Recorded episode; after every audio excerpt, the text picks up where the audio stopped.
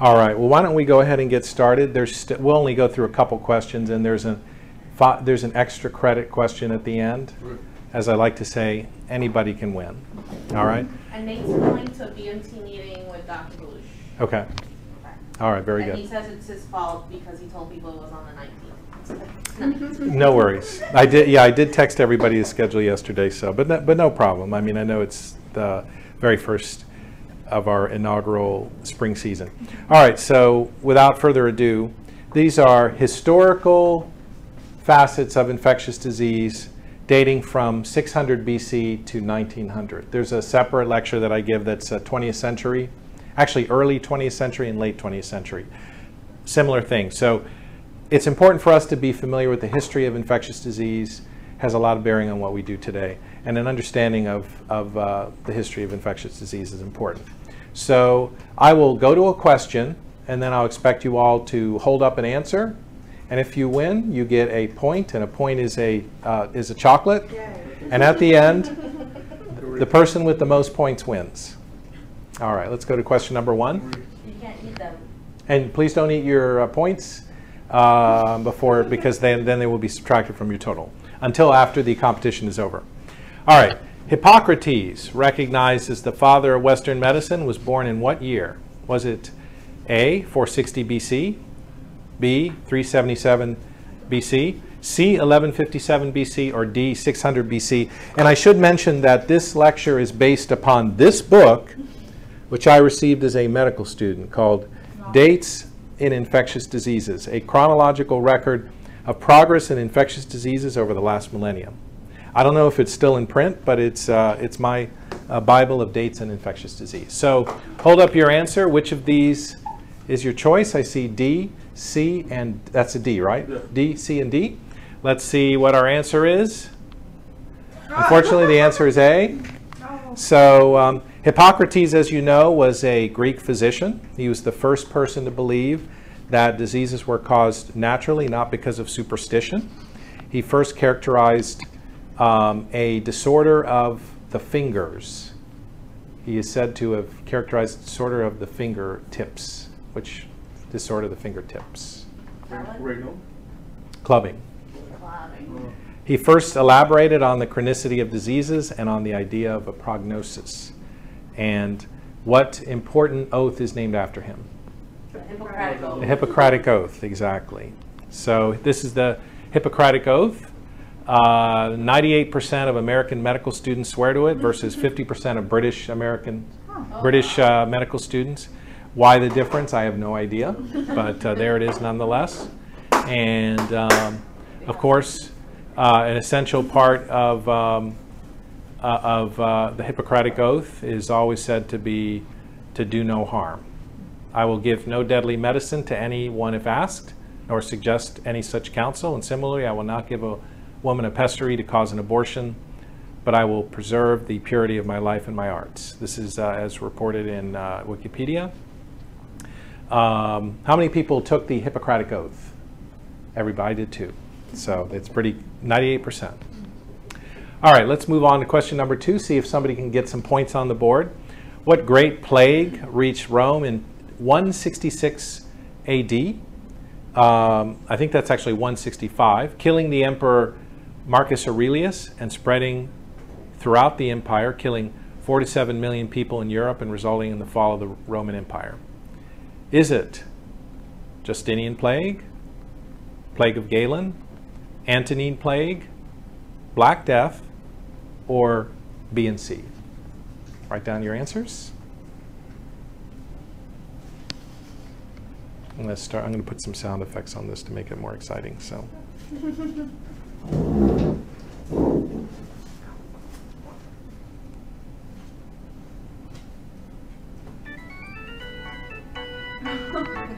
All right, I see an A, I see a D, and I see a B. Okay. Uh, so A, hold up, A, D, and B. All right. What's the correct answer? The correct answer is actually B and C. This is a trick question. The plague of Galen and the Antonine plague are synonyms. So the, the Antonine plague uh, named also after Galen, the name of the Greek physician living in, in the Roman Empire, described it. It was an ancient plague um, brought by the brought um, back to the Roman Empire by troops returning from campaigns in the Near East, um, and uh, it is said to, as it suggests here, uh, kill um, uh, many millions of people and result in the fall of the Roman Empire. So this is from Wikipedia. You can find this in an article entitled uh, uh, "Plagues," and you can see that the Antonine Plague affected some 5 million people in Europe, Western Asia, Northern Africa. Um, not really known uh, exactly what the cause is. Sym- symptoms similar to smallpox could have also been due to measles.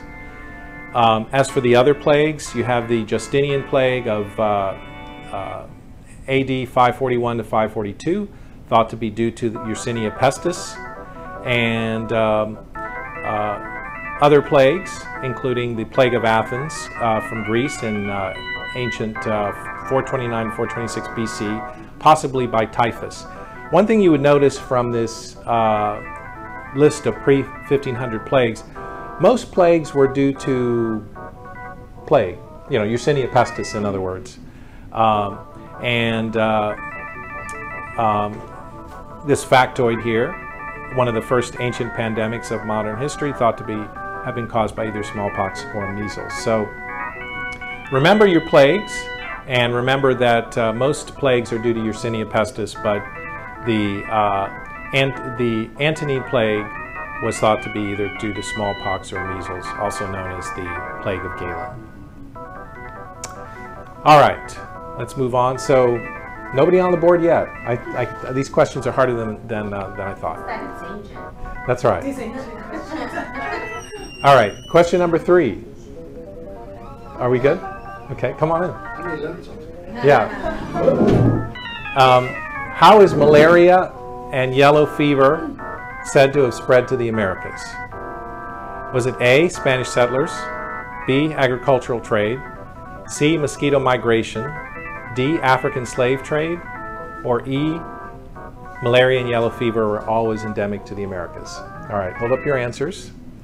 I see uh, Carlos is still deciding. All right, I see everybody saying D, African slave trade. And our answer is congratulations. Don't get points. Everybody gets points, so we're all on the board. There you go, Dr. Figueroa. I Enjoy. remember just this image of these poor people in a, you know, with no protection. Yes. Um, You're not supposed to. You're not supposed to Uh-oh. because we're gonna count them. It's. You have to. Eat now. eat half and put the. I'll, I'll give you. I'll, I'll give you credit um, for this time. For this time. So the term malaria, of course, was coined from the Italian malaria, meaning bad air. And um, and so yes, it is true. Um, malaria and yellow fever spread to the Americas via African slave trade. All right, so let's go to question number four, since we're on the board now.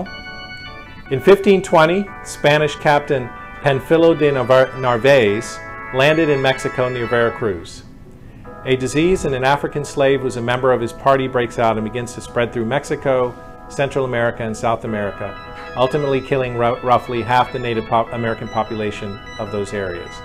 The disease was Was it A, tuberculosis, B, plague, C, cholera, D, smallpox, or E, varicella? All right, let's see what your answers are. I see a C, B, and D. So we're saying uh, cholera, uh, plague, or smallpox. Let's see what our answer is. Dr. Piguero, do you want to chime in? Play. Plague? Okay. Our answer is smallpox. Oh my God. Yes. I knew it one time that. I forgot. All right, so who got it? Anybody? Congratulations, Yeah. Shyla. There you go. You're up to two points. And uh, so, measles and smallpox wiped out uh, 95% of native South Americans. When Cortez took over Mexico City in 1550, 1,000 Aztecs per day were dying. So, the effects of these uh, uh, diseases can't be over uh, emphasized uh, to native pop- populations when uh, uh, due to uh, uh, slave and other migration to the Americas. All right, let's move on here. Um, question number five. And um, in 1639, Juan de Lugo, a Jesuit theologian, introduced a bark of a certain tree as a treatment for a mosquito borne illness. What was the tree called? Was it cola, camphor, sassafras, cinchona, or cascara? I see D, D, and E. D. Okay. All right, let's see what the answer is. So, um, so cola, what does that produce? Cola? Camphor, camphor produces what? Like menthol, right? Menthol, yeah. So menthol. Sassafras, I think that was a drink in like the 19th century that people liked. Sassafras it was like some sort of a tea. And cascara is what they put in laxatives, right? Oh, So the correct answer is cinchona, right? Congratulations. I think Cinchonism. yes. Uh, who who? Uh, Oh, Shyla? Dr. Piguero, there you go. Congratulations. All right, so do you do it when they show up? He, When you drop? he, he got, he put, did would Carlos also get it? Oh, okay, I'm so sorry. There you go. he wants to run like. No, he can say that to Katie Doctor will go. and see. All right, so um, so uh, cinchona was the correct answer, but um, what was the illness? Was it A. yellow fever, B. malaria, C. dengue, four West Nile virus, or E. chikungunya? So which disease? This was tough. Yes, which disease was the yeah? What was the what was the illness? So I see A, yellow fever. You guys still thinking? Is it not B? It's like A or B. B? Are you choosing B? I'm- I see a I'm B. choosing A, B, B, A. So it's like the musical group ABBA. I Um, love it. all right, so um, you, they have a museum in Sweden I went to. It's very good if you if you like ABBA. Um, let's see what the correct answer is. The correct answer is B, malaria. Congratulations to both of you. There you go.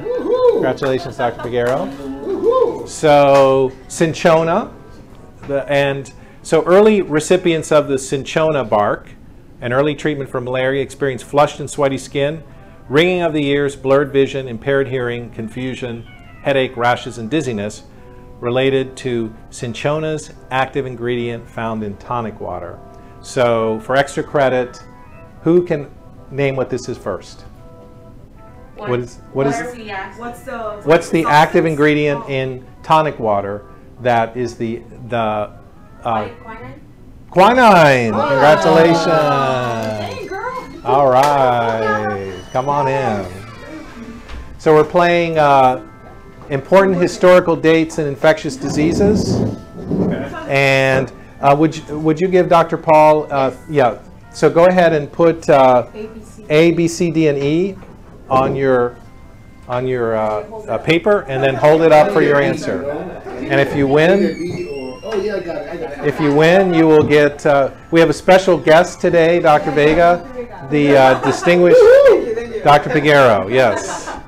All right. By the So way, the, the reason why I, a, a Katie doctor may know that is because quinine is extremely effective for cramps and patients on dialysis. yes. About uh, 15 years ago, the FDA decided I- I that no, no, no, Oh. because they produce hemolysis in 1 in 14,000, literally, and cramps never kill. But it's so good, then uh, many of the kidney doctors started to say, okay, you can take this kind of a quinine wa- water or something. I've heard of people taking quinine water for medicinal purposes. Like sometimes they'll say, "I'll just take a tonic water because my stomach's upset or something." So I don't know. I, I do, I do, I have that. Yeah. Yes. So yes, so tonic water is not just for your beverages anymore. It's you know you can use it for that purpose if you if you like. All right, let's move on. So before we get to this question though, let's uh, reassess. I believe our leader is Shyla. She has five points. Well, I, I, I'm eating. I'm eating as I as I. Anybody? Um, I got three. I got three. anybody have three? Dr. Piguero has three. We have two. and congratulations. Uh, and so, and but remember, at this point, anybody can win because we have extra credit questions at the end. All right, let's move forward. Question number seven: What year did Anton Leeuwenhoek, Oh, the Dutch uh, uh, uh, scientist, first observe animalcules from pond water, human saliva, and semen, and describe the shapes of bacilli, cocci, and other microorganisms. So, is it uh, A, 1683, B, 1679, C, 1661, D, 1701, E, 1706? Are there any history majors in the audience? Uh, because you will be disqualified. Oh, I didn't think so. All right. So- Th- These questions separate the wheat from the chaff, as the expression goes. All right, so we, we have D, C, C, D, and Dr. B. Goes for E. No, B, B. No, B. Okay, B is in boy. All right, now hold them up so, because I, uh, you know, in my excitement, I don't always see who's correct. So, all right, so the correct answer is A, 1683. Nobody got it, right? Nobody got it. Years I missed it. 1683. Ah. Yes, a little earlier than uh, most would have predicted. So, uh, again, extra credit quest- question. First person who shouts it out for his efforts at the early identification of microorganisms. Leeuwenhoek is known as the father of what? Microbiology. I'm going to give that to both of you because you both. Wow. You guys got. Uh, Maybe it's just my hearing is bad and I only heard them because they're right next to here. So, congratulations. All right, good good job. So it's true that he's known as the father of microbiology. Exactly. the sound waves take a millisecond longer to travel from the back of the room. So, Dr. Vega, if you really want to be in contention, you got to be in close physical proximity. All right, so question number eight. Born in 1706, an American statesman and founding father was perhaps the leading early advocate for vaccinations in the U.S., particularly for the viral exanthem shown here. Is this A, mumps, B, varicella, C, variola, D, cowpox? So, what is this disorder that you see in the young lady here? Globular yellowish pustules form from the enlarging umbilicated vesicles. So, look at them very carefully. Notice what they look like, what stages of evolution they are, where they are starting out, and that will give you clues as to what this is. So is it A, B, C, or D? I see a B, D, A, and C. A, and C. Okay. Dr. Vega, anything you want to say? No? All right. Let's look at the answer is C. Congratulations to Dr. Piguero. They look like He does it. stage of development. That's right. So variola is smallpox, right? So that's what. That's what I knew. That's what I knew. Yes. That is a smallpox. So there is, as a matter of fact, there is a, a term describing the vesicles, or actually immunization, I believe, associated with the term variola, variolation. Somebody look that up and, to, and tell us what that means. But um, yeah, this is smallpox. Now, how is this different from, uh, let's say, um, uh, zoster? So zoster would be not in the same stage of evolution, right? It'd be in different stages of evolution. Smallpox versus zoster. You they all look exactly the same. All right, so now turning this 90 degrees. Um, so, who was that state, statesman and founding father who's the leading early advocate for vaccinations in the U.S., particularly for smallpox? Was it A. Jefferson, B. Washington, C. Samuel Adams, D. Benjamin Franklin, or E. Paul Revere? So, who, who was a leading early advocate for vaccinations in the U.S., born in 1706? I'll go with D. With D, okay. It's the most So I see A, D, C, D, and D. All right. So Thomas Jefferson, of course, American statesman, uh, second president of the U.S., right? Do I have that correct? No, third. He was third, right? It was Washington, Adams, and Jefferson. George Washington, first president of the U.S., founding father. Samuel Adams, He made beer. he made beer. That's what I was going to say.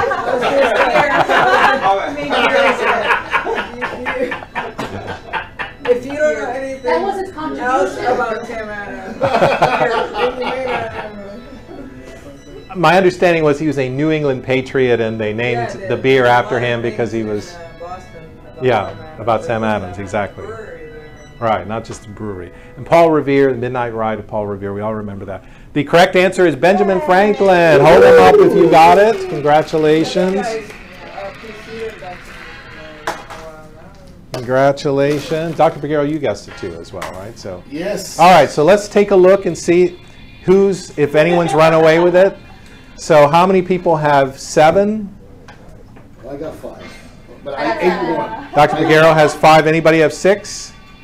No, so we have some early leaders, but there's still, everybody's still in it, literally. All right. I, So- do. I don't know what I would do with you, man. I'll, I'll, I need to watch out for the competition. So let's go to our question number 10. Or actually, let's talk about uh, uh, Ben Franklin for a second. Um, Franklin saw, sought to cultivate his character by a plan of 13 virtues, which he developed at age 20 and continued to practice in some form for the rest of his life. So these are his 13 virtues. Maybe we can learn from them. Temperance. Eat not to dullness, drink not to elevation. A little questionable about that. He was a Sam Adams did not say that. he was a he was kind of a you know heavy set guy. Uh, silence. Speak not what may benefit others or yourself. Avoid trifling conversation. Order. Let your let all your things have their places. Resolution, frugality, industry, sincerity, justice, moderation, cleanliness, tranquility, chastity, and last of all, humility. So I think you know I think we can take something from from these. in his autobiography, he decided that each one of the people tackled one by one. Yes. Not all at once. And then he spent some time in each one until he said, okay. And then he moved to the That is that's very interesting because then he would have tackled temper, uh, temperance first and humility last. Well, you know, when you're a founding father, you can't always be humble. So maybe that's it. All right. I like it. So let's move on here to. All right. So question number ten. This English noblewoman introduced variolation or small, smallpox vaccination. That that's where variolation. So that was smallpox vaccination to England in 1721. Lady Gaga. Was it uh, Lady Lady Windermere, Lady Godiva, Lady Montagu, or Lady Gaga? So hold up your answers. All right, the suspense is mounting. Um, so we have C, C, C, C, C, and C. Everybody's going for Lady Montagu. Oh my God. Wow. Everybody gets this. So it's an all or none. Everybody's gonna get. Everyone's wrong. Three, four, five, six, seven. All right, let's see what the correct answer is. It's Lady Gaga. No, it's not. I, I would have. Lady, as we know, Lady Gaga is not British, so I could have crossed that one out. She's, Ita- she's Italian, right? Other than that, it is Lady Montagu. Congratulations. I'm going to switch over to the. Uh, yeah, one, two, three, four, five, six, seven. All right. So if you're, yeah, if you're out of contention and you want to, you know, you got to keep your points, but pass them down. There should be seven there. All right. So let's talk about before we get to Lady Gaga. So Lady Mary Wortley Montagu defied convention most memorably by introducing smallpox inoculation to Western medicine after witnessing it during her travels and stay in the Ottoman Empire. In the Ottoman Empire, she visited the women in their segregated, uh, it's called uh, zenanas, making friends and learning about Turkish customs. There, she witnessed the practice of inoculation against smallpox, which she called engrafting, and wrote home about it in a number of her letters. Um, she brought it back to um, Britain, and um, it, there was a lot of resistance because they th- saw it as an Eastern practice, and people in the West didn't want to adopt it. So finally it took hold, and other means of vaccination soon followed. And before my battery dies here with for me, let me just plug it in because it's giving me a low battery warning. So, all right. Don't want to lose my photo here. So that was uh, Lady Montagu, and congratulations to all of you who got it. Now, what about Lady Gaga? We all know that Golden Globe winner Yes. yes. Lady Gaga is credited with her provocative stage shows, LGBT advocacy, fashion sense, and acting skills. Congratulations, Lady Gaga. We should not omit her contributions as well. All right, so let's move on here. Variolation, an inoculation technique that originated in Turkey, fell out of favor for smallpox when a far safer technique utilizing cowpox was perfected by what English physician and scientist in 1796? Was it Zabdiel Boylston, Benjamin Martin, Edward Jenner, or Caitlyn Jenner? All right. so who is it? Uh, hold up your uh, answers. Anybody say Caitlyn? You know, she is very talented and she's very athletic as well. So, Yeah. Um, so B, C, B, C, C, and B. So it looks like it's a mix between Benjamin Martin and Edward Jenner. All right, so let's see what the answer is. Congratulations to those of you who picked. You are. You are So, all right, so hold them up. Hold them up if you are uh, so credited for congratulations there, Vidya. And then who else? Hold up your, uh, okay. Dr. Figuero? Anyone else? All right. There we go. All right, so just for talking about these others, uh, Zabdiel Boylston was the first conducted the first surgical operation by an American physician, and I believe there's a street named after him, a very famous street in Boston, Boylston Street. Anybody? That's where they run the Boston Marathon. Benjamin Martin was an English physician and was the first to hypothesize that M. tuberculosis was contagious. And as far as our remaining uh, uh, candidate, Edward Jenner is not related to the Kardashians or Caitlyn Jenner, in case you were asking. So, uh, but those Kardashians, they're always in the news. All right, moving on here to question number 12. In 1767, this Scottish surgeon inoculated himself with pus from a patient with gonorrhea to prove that syphilis and gonorrhea were caused by the same agent.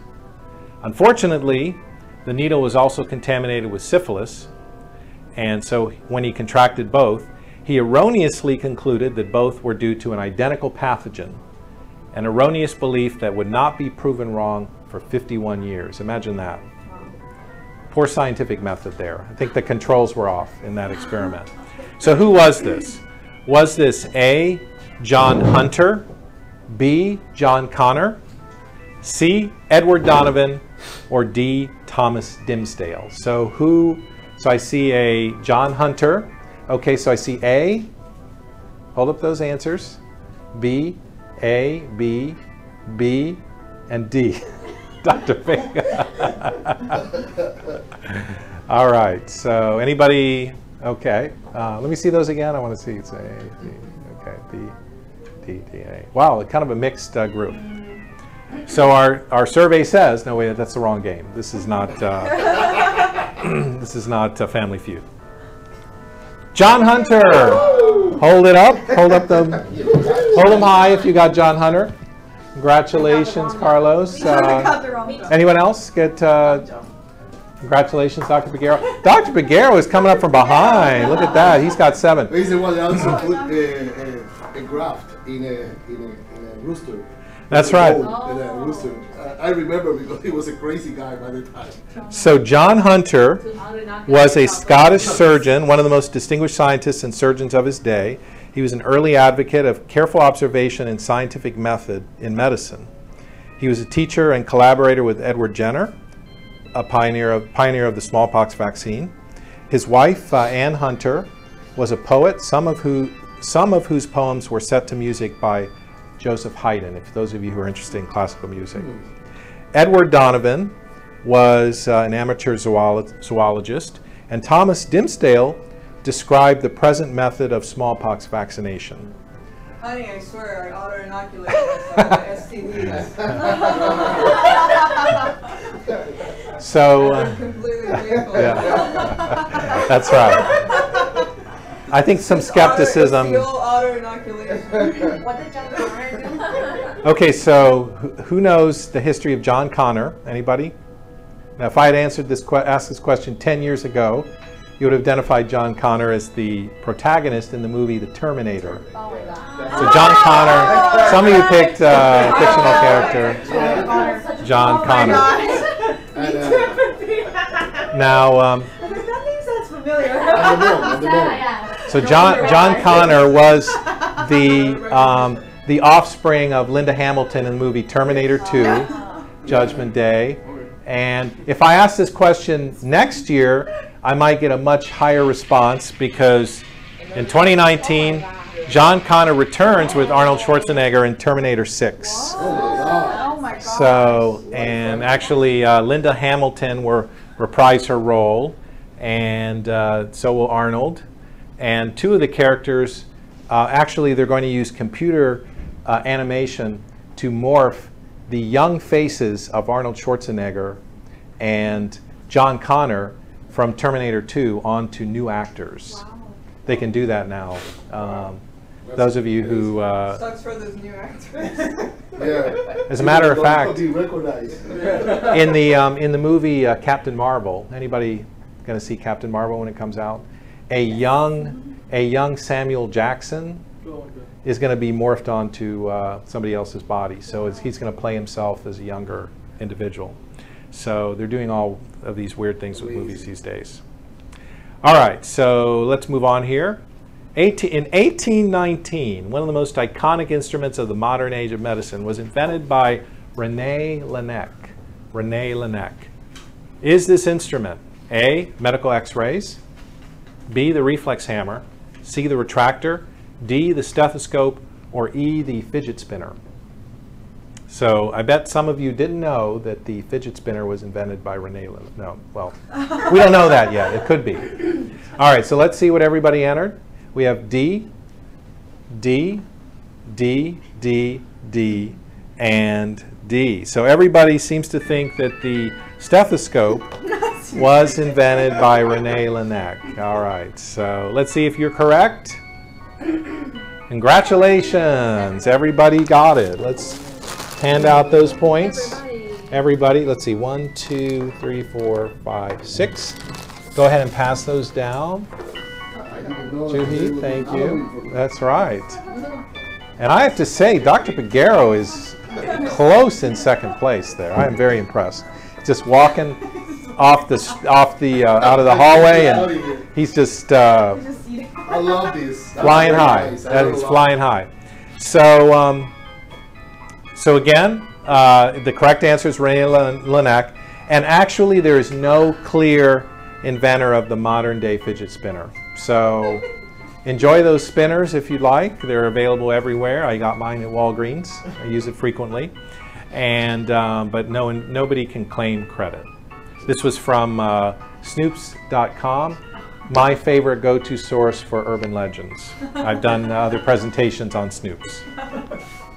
All right, so question number 14. In 1847, this Hungarian obstetrician demonstrated that mortality due to puerperal fever could be reduced from 18 to 2% if doctors washed their hands. Who was this fellow?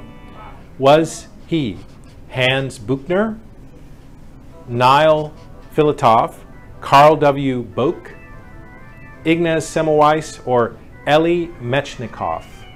Eli Mechnikov. So who among these names is this individual who demonstrated that washing your hands was very important? Okay, I see a C, a D, C, C, A, and D. So kind of a mixed, uh, everybody's kind of uh, picking their choice. Um, how many people said uh, C? Sorry, that's incorrect. The correct answer is D. Hold them up if you got D. Congratulations. Oh, this could be game changing.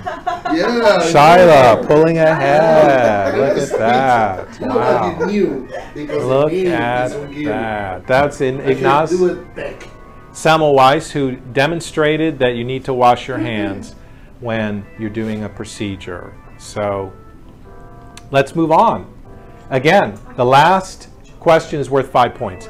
John Snow, the British surgeon and early epidemiologist, removed the pump handle from the Broad Street drinking water pump in London, averting the spread of cholera in what year? So, what year did he demonstrate the idea of a common source outbreak? A common source outbreak. All right, so I see A, 1851. Uh, so I see A, and more A's, E, D, and C. So the, again, mixed. Anybody with B? Anybody want to pick 1852? No? And uh, Vidya, do you, are you you're, are you holding off on your voting? All right. She's refraining. She's refraining. You're you're uh, you're passing officially. Okay.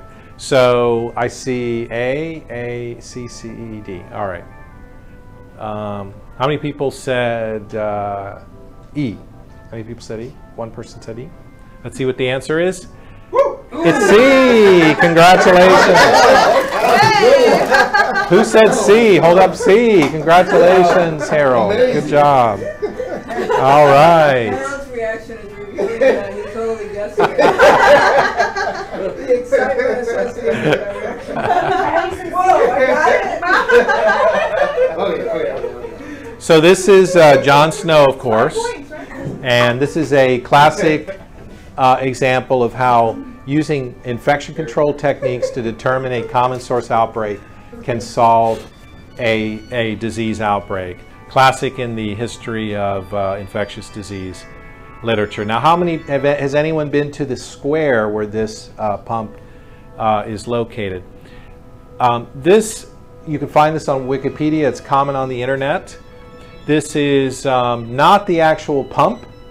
It is a monument. And when I went there uh, 10 or 11 years ago, I wanted to get a good picture of it personally. And first of all, I don't know how they got this photo because that square was as crowded as Times Square. I mean, there's so many people there, you can't, you can barely see the, the, the um, drinking house in the back, which is actually where the pump was located. And there was a guy leaning his bicycle up against this monument. And I felt really bad because I specifically went there to take a picture of the pump and I was unable to. I had to wait around even 15 minutes and the guy kept his bike there. So if you're ever there, please don't use this as a, a, a bike, bicycle rack. It is a sacred part of the infectious disease literature. And if you go back to the, the public house in the back and you look for the, the pump, the pump is no longer there. Oh, So, wow. but, but the, does anybody know what the drinking house is called in the back? Uh, what, what that? It's called the John Snow Pub. Exactly. Very good. All right. Actually, I think that deserves a. Uh, Oh, yay. Congratulations. Yay. All right. Okay, so we're getting close to the end here. So the winner of today's competition will soon be revealed. Will it be Shyla? Could it be Dr. Figueroa? Could he pull it out from behind? Or could it be someone else? That's still possible. In, in 1863, French scientist Louis Pasteur invented a method for preserving foods through heating, appropriately called pasteurization. What other common term did he coin? Was it A, bugs? Was it B, viruses? Was it C, germs? Was it D, animalcules? Or was it E, acid fast? So, what did uh, Louis Pasteur uh, popularize?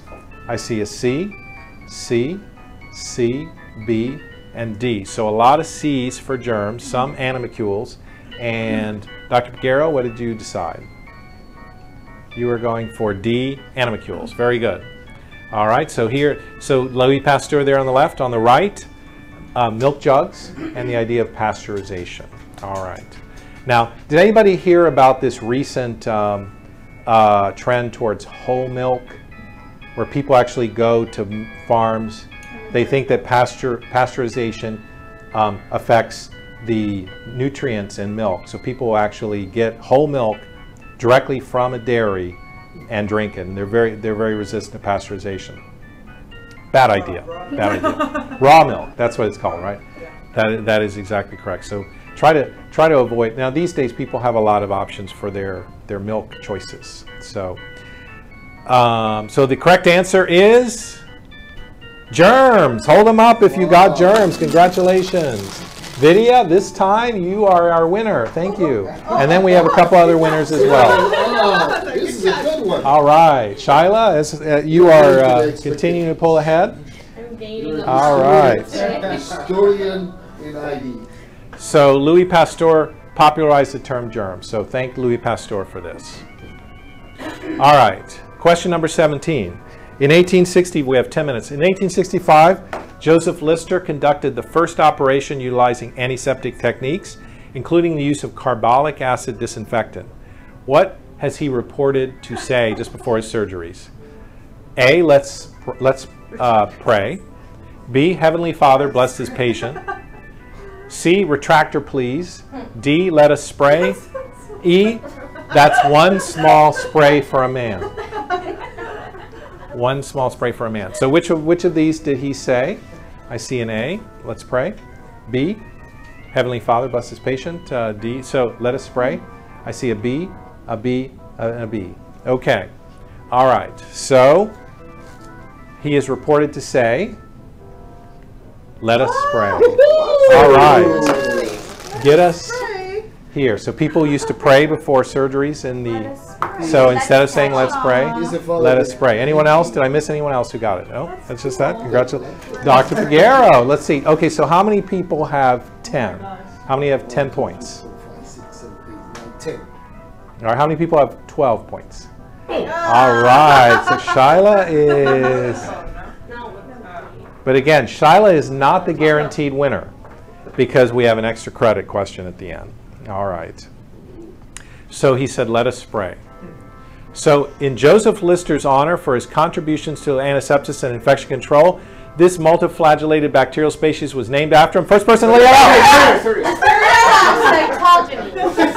All right. All right, that is hard. I couldn't tell. But I have to say, Shyla went back and she did yell it out and she named Listeria monocytogenes. So, in the I'm sorry, Shyla, I have to give it to you. I have to give it to you because I just heard, I heard a blur and then I heard her yell it out. Well, you said. All right. All right. So this was, uh, this was Listeria. Also, uh, Listerine was cool because of John Lister. Listering. Yeah. Listerine, exactly, yes. That That is true.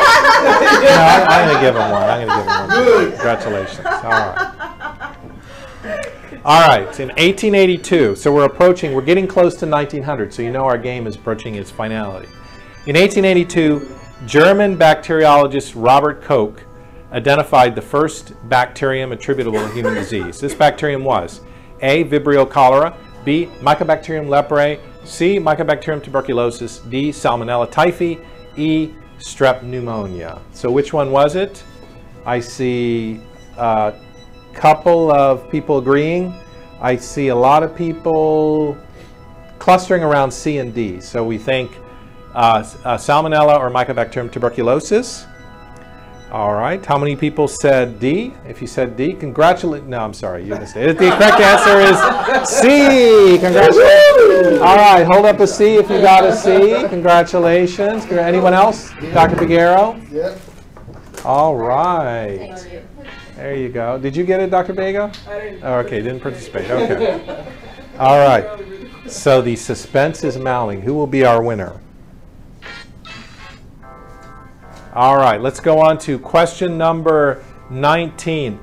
William Halsted, an American surgical pioneer and infection preventionist, introduced what standard medical device for surgery still in use today? Is it A, the surgical mask, B, surgical gown, C, surgical gloves, D, surgical sponge, or E, the beard guard. I, I wish they would use that more at Chipotle. I'm sorry, I see far too many people without their beard guard on. And you know, and you got the food laid out, and it's not good. And plus, Chipotle, we all know, has had its issues. So please, Chipotle, sorry about this rant. Beard guards, beard guards, okay? I don't want anything in my burrito that isn't all natural and meant to be there. All right, so let's see what uh, everyone's picked out. Um, I see C, A, B, C, A. So actually, there's a lot, and I see a B too. So a lot out there. So the cor- let's see what the correct answer is. Surgical mask would have been, you know, that was surgical gloves. Hold them up if you guess. Hold up if you guess surgical gloves. All right. Don't suggest that. Congratulations. Yeah. Beard hair in. Had some nerves there too. I've found over the years so many different things. Dr. Figueroa, thank you. I've found so many things in my food at uh, different restaurants. Um, once I was at a, uh, I was at, at a fancy schmancy restaurant on Newbury Street in Boston. They were talking a lot about Boston this this uh, talk, and someone put one of those uh, finger cots Oh, in my sandwich. oh, gross. I actually found one of those, and when you're tasting that, it actually tastes kind of rubbery. So you look at, and also you look at this thing, and you think it's something else too. That's not Oh not on you know another part of the anatomy. So God. I, it was horrible. Please don't go to this restaurant. I'll, I'll tell you which restaurant it is privately after the talk. A finger call? I've never even heard of a finger They use it when they're slicing uh, luncheon meat and stuff. It, it's a it's a latex. It protects your finger. From getting cut. Oh. Yeah, and it ended up in my sandwich. Isn't that gross? Uh, I'm sorry. So I'm sorry to share that with you in this presentation. All right, well, we are at our finality here. We're at our extra point question. Um, before we are, let me just mention this factoid. Halsted was responsible for many other achievements, including Halsted's principles of hemostasis, the first modified radical mastectomy in the U.S., um, and the use of cocaine as an anesthetic. Unfortunately, he became addicted to cocaine and then morphine and was dependent on these agents for the rest of his life. So, Also have a is hernia kind of- repair. Yeah, there's a procedure. and the hernia repair as well. So, uh, a Titan, but he got kind of hooked up in, in uh, I didn't know about anesthetics. that. What was the Yeah. name of that uh, series that have a, a one um, a surgeon um, uh, that actually get addicted to, that uh, was recently? Oh no, No, you're no, no, talking no. about you're talking about um, Doctor Death, uh, Doctor Death, the one uh, the podcast. No, no, no. No, Are you talking about the House? No, No, it's a TV series. was the one that uh, was um, uh, dated in 1890 to 1920 something in the early days of. Uh, and there's a two two seasons or three seasons. Oh, yeah. Was it on uh, like Netflix or something or a network? It's not in Netflix, unfortunately. Anybody who gets that gets at least two points if you can think of it, because I, I have no idea. It's kind of See, like, like, I'm gonna start it was an early 90s for that one. All right, so this is our final question, our final finality, as I like to call it. Um, you have to pick out which of these events did not occur in 1900. So you can get up to five points here if you guess them correctly. So go ahead and write on your paper, since is the last question, write all the letters that you think did not occur in 1900. Now I'm counting on your uh, professional honesty here because uh, so give yourself when we announce the answer give yourself a plus based upon how many correct answers you get so you have to pick which of these events did not did and did not occur in 1900 so let's say that you said uh, the correct an- a occurred in 1900 b did not and you were correct about all those things you could get up to five points so you're going to have to grade yourself so you can put a Y and an N next to all of these if you want, um, and come up with a score that's anywhere from zero to five. Understand? All right. So which of these events did not occur in 1900? An American team led by Walter Reed discovered that yellow fever is transmitted by mosquitoes. Did that occur in 1900 or not? Belgian physiologist Jules Jean Bordet described complement, a thermolabile component of serum. The average lifespan of an American citizen reached 47 years. Charles Louis Laveran describes the genus of toxoplasmosis. Or E. Philip Drinker and Louis Shaw developed the iron lung for use in polio victims. So I'll give you You some can time. choose more than one. Yeah, you can, if, in other words, um, you can choose, you can, you're, Answer each. you're going to What do you answer each about whether it occurred or whether it did not occur in 1900. So you can have anywhere from zero to five points, which is why, Dr. Figueroa, you may emerge as our winner. This lady's too smart.